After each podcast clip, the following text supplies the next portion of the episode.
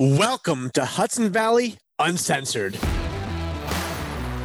My name is Brett Freeman. I'm the publisher and owner of a media company in the Hudson Valley, New York.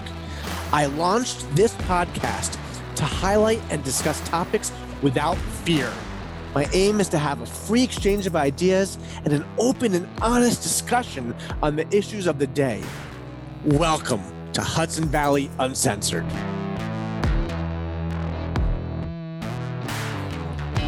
Today we have as our guest, and it's becoming a regular occurrence, we have Tom Waligorski. He's the editor of the Somers Record and North Salem News. We have Brian Marshauser. He's the editor of Yorktown News and the Katonah Lewisboro Times. And we have Bob Dumas, who is the editor of Mahopac News. Welcome to the three of you. Thanks for having us back. Here.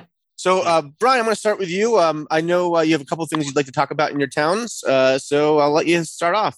Yeah, the big news this week is marijuana dispensaries, which I know is an issue for all of our towns. Yesterday, I sat down with Matt Damrow, a Yorktown resident who was spearheading a petition to overturn the town board's vote to opt out of marijuana dispensaries. So, because this is subject to permissive referendum, Damrow could have gotten 1,600 signatures from Yorktown residents, which would have been enough to get this on the ballot, or at least have the town board reconsider its position before it got on the ballot. But uh, with about 10 days to go and about 400 signatures left, he has decided to call it quits. He just he, he thinks he might be able to get to 1600, but he just uh, he, knows that some of those signatures will be challenged, and he really wanted like a 200 to 300 signature cushion. Uh, you know, sometimes someone will sign for their spouse, or sometimes they'll write the wrong address down, or sometimes they live out of town, or there will be duplicates. So signatures are always challenged and and declared invalid. So he's just calling it quits. And he said even if he got the 1600, put it in his words, uh, he, he, it's a town board that is vehemently opposed to this. They voted 5 0 to opt out. They made very clear they do not want dispensaries in town. So Damrow actually wanted to open up his own dispensary in Yorktown called Hudson Grow. And he just, even if they got the 1600, even if the town residents voted to overturn that vote. He just did, not think it was going to be a great environment in which to open his dispensary in Yorktown. It was an unwelcoming environment, uh, according to him. And additionally, he said, well, he signed non disclosure agreements, but he said he's actually been recruited by other Northern Westchester communities that have not yet opted out. So he won't tell me which ones they are, but he basically hinted that they are very nearby Yorktown. So, you know, you, you can, so, so some I, of the I think I saw this somewhere on social media. So I'm going to guess the hint is Peekskill. I, I saw that somewhere. He um, didn't even tell me off the record. So I couldn't verify whether that's true or not. In doing research, there's only a handful of Northern Westchester communities that have not yet opted out. Bedford, Newcastle, and Peekskill are definitely among them. So he said he's been recruited by these, you know, town council members, clerks' offices have called him up and said, "Hey, we're not going to opt out. We suggest you, you know, start discussing things with our building department." So, you know, those those are in the works, and he so in short, he's taking his business elsewhere. I have to say, you know, good for him if he if he's really getting recruited. You know, I, I didn't think it was that easy of a process just to get sort of recruited. You well, know, yeah, yeah, okay. And, and and the reason I say that is because I mean I think the first person in is going to make a ton of money. So he yeah. kind of explained to me that the first people in will be the existing medicinal marijuana. They're already existing in the state. So he said they'll probably make the transition to recreational and they'll be the first ones to open since the state's already familiar with them and it'll be a lot easier process for them. But he doesn't expect it to happen on January 1st, 2022. You know, he thinks it'll take till April or May before we start seeing the first dispensaries open up in New York State. He said that, you know, just the licensing application will cost him about five to ten thousand dollars. Wow. And the and the license itself will cost about two hundred thousand. Wow. So he, he says that he's been advised to have about three million on hand just to start. So this is not a uh, process that anybody can get into. Uh, he really wanted to open one up in Yorktown, but it's not going to happen. And he's he's uh, he's looking to open it somewhere else. He doesn't know if he'll get a license yet, but he's hoping. Yeah, well, that's. I mean, look, I weren't they going to prioritize minorities for licensing. I thought. Yeah, I believe that's. I believe that's true. Yeah. And Bob, uh, I guess there's also a petition going on in Mahopac. Uh, tell us about that. Yeah, when I last checked with Erin, who is passing because she wanted me to sign it, but it was. It's been about a week since we talked. Um, I hadn't thought about it, but I'll reach out to her. But last time I talked to her, she the she said they were on target. So I'll I'll try to update that with her to see if they still are. You know, but uh, you never know. You know, it might be the same situation that Brian was just talking about. Even if they get enough, you know, is there going to be the uh, the political wherewithal to to move forward with it once you know once it's uh, on the ballot? Bob, you were um, the interview I did, the one-on-one interview I did with you about um, your marijuana arrest in California. That was one of the most listened to, most downloaded uh, episodes of Hudson Valley Uncensored. I think. I think it, it might be either number one or number two at this point. That sort of went viral. People were really interested in that. And I, I think, in addition to minorities, isn't one of the categories also if people have been impacted legally by marijuana, or or is that am I, I mistaken? So. Okay. But I so, don't have $3 million. So, well, th- yeah, I was just say, uh, well, I was going to say, if you put your name on something, you know, I might have to fear uh, you uh, working at one of these dispensaries. And anyway, I guess somebody uh, wants to back me. anyway, Tom, I know um, some big discussion happened at the Somers Board of Education meeting uh, this past yeah. week. Do you want to discuss yeah, Yeah, Somers uh, Somers Board of Education was a was a lively one. Actually, uh, required the presence of uh, several members of the uh, Somers Police Department just to keep everybody in order. Um, big discussion has been uh, masks for students and faculty members and everything for the up uh, you know for the upcoming school year. And uh, the issue yesterday evening or uh, Tuesday evening was the actual wearing of masks at the meeting itself.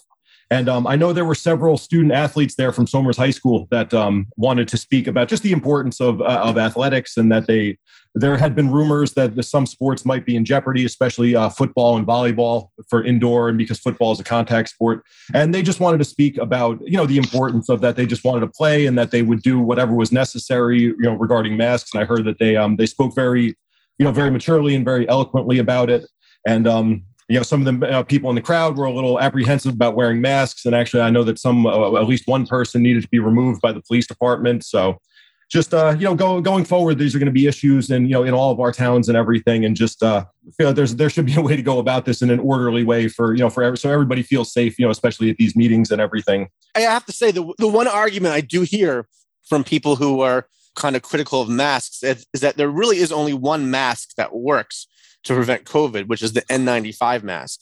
And really, all the other masks are kind of fa- fail to prevent the transmission of it. You know, I, I don't know if, if if that was part of the argument or what people are saying about that. It was in Mahopac.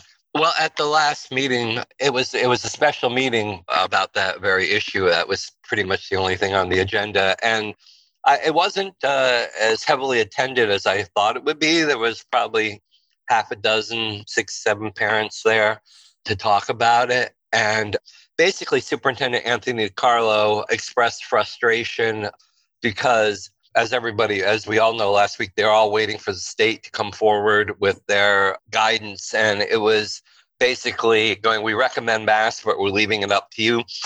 And they know that as soon as the new governor comes in next Tuesday, she's already indicated she's going to require masks. So there was uh, Anthony said that they kind of have to go along with this because if they don't and somebody gets sick or die, they could be held liable. They've met with their lawyers, and uh, their insurance company said, you know, they could be in big jeopardy if they don't follow the mandate.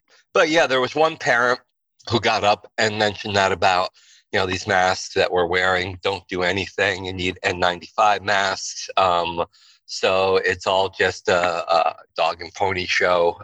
But what Anthony said, he would like to, I don't know how it's done in Westchester, but he's frustrated because in Putnam, he wants some sort of trigger, some sort of data that if you reach this number of cases or you drop to certain number of cases, automatic triggers like, okay, masks or okay, no longer masks. And he's frustrated because in Putnam County, COVID cases don't go to Putnam. They might start at Putnam County Hospital, but they're eventually transferred to Danbury, Poughkeepsie. It's hard to keep in-house data about truly how many, what our numbers are here. And he wants to go by zip code, which the state hasn't done. They've been doing it by communities, which he said gives you false data because, you know, of the hospitalization, they don't go here. So um, he wants some sort of thing that would automatically trigger what the district has to do. And he's working hard to get that in place. But there was another parent who was upset about it because her son doesn't want to wear a mask and she wants the option for remote learning and there's nothing in place for that right now for kids who want to stay home and not go to school at all you know anthony said they're dealing with that on a case by case basis they have to meet with the school medical personnel and guidance counselors and it's a whole thing so she said her son is going to have PTSD, you know, and uh, from it all, and be psychologically damaged from having to wear a mask. But otherwise, it was a pretty calm meeting. Um, people got up and vented a little bit, and nobody said we're blaming the school board or DiCarlo or anything like that. They're just frustrated with the situation as a whole. And, That'll be my big story for next week. And, and, Tom, I mean, just going back to you, uh, I know. You, uh, sorry, I, I, I want to let you finish what you what you were saying.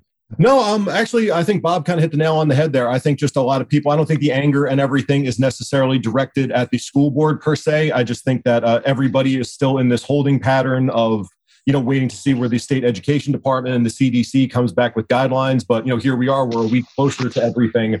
Uh, I mean, as far as my my towns go, North Salem starts in uh, starts on uh, September 9th, and Somers will be back September 1st. So we're getting uh, we're getting pretty close here, and we're you know coming right down to the wire with the decisions to be made about a lot of things. So I think that's where a lot of the apprehension and the anger is coming from. Just that we you know we're so close and we don't really necessarily know yet. I will tell you as as um, the lone parent on this group on this discussion, I have a seven year old. I also have a um, uh, soon to be 12 year old. My seven year old, you know, he's in special education. I would say the masks I mean, COVID really complicates things for parents. A, the masks really definitely made, I think, made it difficult for a, learning environment, you know, understanding what the teacher's saying, you know, so I mean, if you have certain if you have certain learning disabilities, it could make it more difficult. And frankly, just the, the whole policy of, you know, if you're exposed to, you know, one person and you don't even have, you know, you have no symptoms, you have no COVID, and you're, you know, you're out for two weeks, you know, it's really, really difficult to be homeschooling you know, we're very lucky. Lauren works for uh, this newspaper group, so she's able to take off and help with teaching our kids. But you know, I don't know how some parents do it. It's got to be very, very difficult. It's, it's a very stressful thing for parents, without a doubt. So, just wanted to add that. And and uh, you know, Brian, just sorry, go, going back to you. I know there's another big, big story that you had worked on in uh, in your town. I just love if you can mention that as well. Yeah, I don't have a ton more to add with the Board of Ed. There, you know, the, the mask issue has not really come up much uh, with Lakeland, Yorktown, or Katonah Lewisboro schools. They're preoccupied with other things, the uh, diversity, diversity, equity, inclusion stuff. Uh, in Katonah Lewisboro, it's the uh, actually big, big issue with uh, restraint holds on special education students that's being discussed. But yeah, when it comes to Yorktown, the other big story is the winery at St. George, which has operated uh, in Mohegan Lake on Route 6 for about 10 years, a little more than that, just abruptly closed a couple weeks ago leaving a lot of people confused. And we reached out to the owner, uh, Tom DiCiaro, who uh, you know, he bought the winery for uh, I forget how much money, but it was I think uh, 500 grand back in 2005, and now it's listed I think for like 1.7 million, something like that. And so he owns it, but he hasn't not been involved with the day to day operations for quite a while. Right now, it's being run by the manager, guy named Nick. So we reached out to Tom, at least the number we used to had for him. You know, it, both times we called, it was not picked up. We reached out to the manager, Nick. He declined to comment. He said he was uncomfortable talking about it because even he was blindsided. He didn't know what was happening and he, he, he didn't want to speak out of turn, didn't really know what he could add to it. Uh, so we were left with kind of not much of a story other than saying this place is closed, a for sale sign has been listed. So to looking to kind of get some insight, we we we looked for some comments. We got some from a woman who had her wedding planned at the winery next month.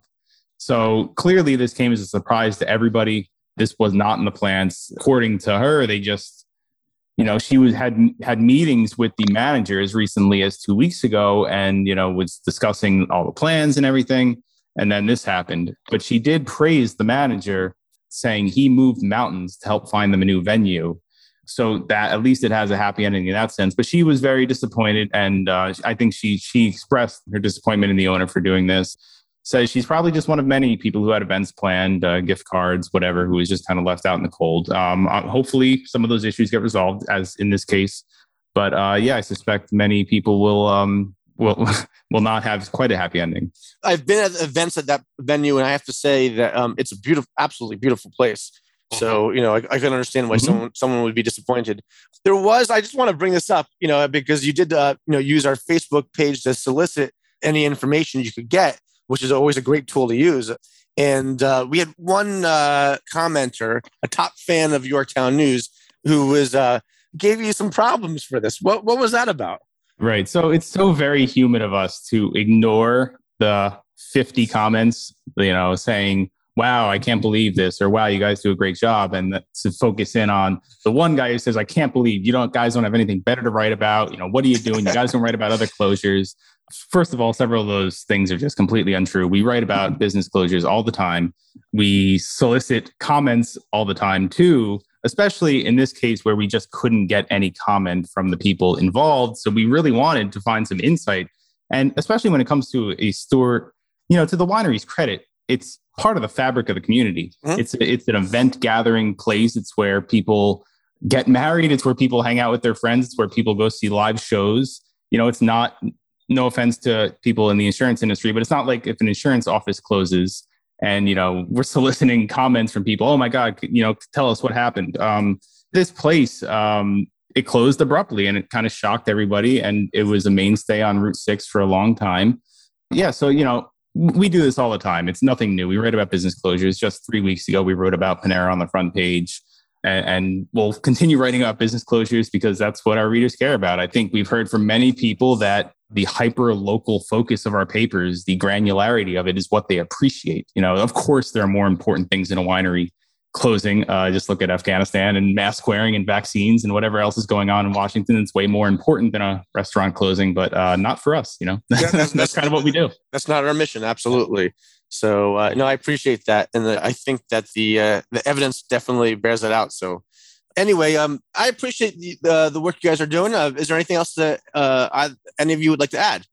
Uh, yeah, actually, I just wanted to, um, you know, kind of along the lines of the uh, the hyper local focus of our papers, which again, you know, uh, like Brian said, uh, you know, not uh, I know a lot of people, you know, appreciate and everything, and you know, sometimes it's important to, uh, you know, to highlight those things.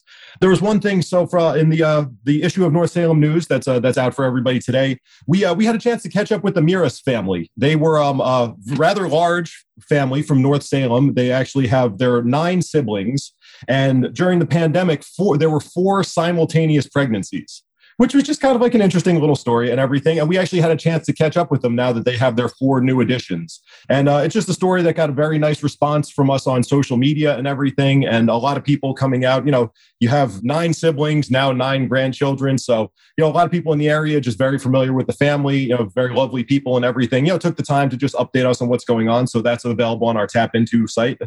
And um, in uh, in Somers, we actually had uh, the town justice Michael McDermott. He's uh, actually you know good friend of Halston Media and everything, and uh, he took the time to meet up with some with one of the local um, senior groups and just talking about different scams to be aware of and everything. And just uh, I've had family members that have been affected by this and everything, and I just think that uh, you know for really anybody, especially you know um, some of our you know senior readers it might be important for them just to to check out what he had to say and uh, you know definitely appreciated him taking the time just to update people on you know just some of these things to be aware of especially you know in the kind of the world that's like ever changing with everything. So just have, two stories from my towns that i wanted to make mention of. We have a colleague i, I won't i won't mention that person's name who um, was a victim of a scam.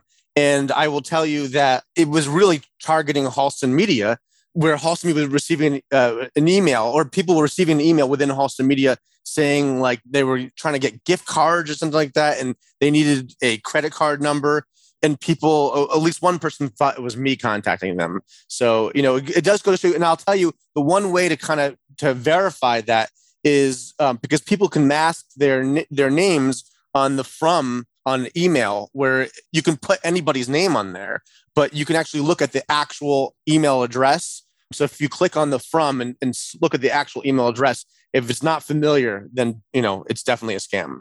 And so, to add to that, you can also they are getting very good these emails. I got one from someone one that looked like Chase the other day, and I, if I had to pause for a moment, and I really looked at it, and like you said, I looked at the email address. But if you're also ever uncertain, you can uh, hover your mouse over the link that they want you to go to, and if it's not Chase.com, don't click it. absolutely, absolutely. Yeah, I got a lot of that stuff all the time. I just ignore it. yeah. I got some stories. Sure, sure, Bob. I mean, besides the mask, when school, you know, issue that's confronting school districts, when Mahopac opens in a couple of weeks, one of the things that kids will get back there are going to notice is some physical changes in the high school building. Uh, last year, voters passed a $56 million capital improvement project, and that got underway this past spring. And especially, it's going to affect all the campuses, but they started with the high school. They're going to see a, a new library. They kind of tore that all apart and kind of built a more modern library for the digital age. Also, their STEM, their STEAM area uh, went over a complete makeover. So, you know, we're going to do a story on that and hopefully have some pictures to go along with that. So it's pretty cool. I think last week I talked about Lake Mahopac and patrolling it. Um, the police department is um, without getting into uh, the weeds on this, uh, at the county level, there's been some issues between the sheriff and the county legislator. Uh, the sheriff being a Democrat and the legislature being 99% uh, Republican, and they've clashed. And one of the things that's resulted of all that is they pulled the county patrol boat off of Lake Mahopac and that's kind of left the Carmel Police Department holding the bag and having to patrol it on their own. The only problem is, is their boat is over 20 years old and it's on its last leg, so they need a new boat. And the initial price tag on one of these police boats is like $150,000, but there is a 50% reimbursement from the state through a certain program. And then there's been other donations, and they're trying to get it down to the cost of what a new police car would be. But it's funny, I posted this. Uh, and Brian can relate to this. I posted the story on Facebook, and it's amazing how people react without actually reading the story, right, Brian? yes, if they did, oh, totally, they yeah, say, they wouldn't say these things. Um, you know, one person wrote, you know, it's a private lake, so let the people who have property on it pay for it. Well, it's not a private lake; it's owned by the state, and then more than 50% of the boats out there are from out of towners. So the argument that people who live in that district should pay for the boat is moot, you know. But anyway, it's amazing how many, you know, everybody's like support the blue, you know, and everything like that. And now everybody's like not feeling so bluish on this particular issue. Then the one, you know, speaking of the police, the one thing that's happening this morning that I thought was kind of cool, we talk about national issues and how we hyper localize them. Um, some of you may have seen on the news uh, last week that there was a police officer in Chicago, a Chicago police officer, a woman named Ella French, who was killed in the line of duty. Well, this morning, in about a half hour up at the firehouse, the Putnam County Sheriff's Department, in conjunction with the Carmel Police, are all meeting there in full dress uniform and trying to coincide right with her funeral, which is also taking place in Chicago this morning. And they're all going to line up in the parking lot in their dress uniforms for a moment of silence in tribute to the fallen officer in Chicago. And we have Tabby up there who's going to take what I hope will be a dramatic photograph of that. I thought would be pretty cool. And that's an example of how we take something that's not necessarily local, but localizing it a little bit. And so, um, you know, we got other couple other things percolating, but those are the uh, the big things in Mahopac right now. Great. Besides the mask. great, great, Bob. Thank you so much. So um, I think we're going to end this episode, and I appreciate your guys' time and all the great work you guys do. And uh, hopefully, we'll meet again next week. Right. Take care. Sounds like a plan. Bye. Bye bye.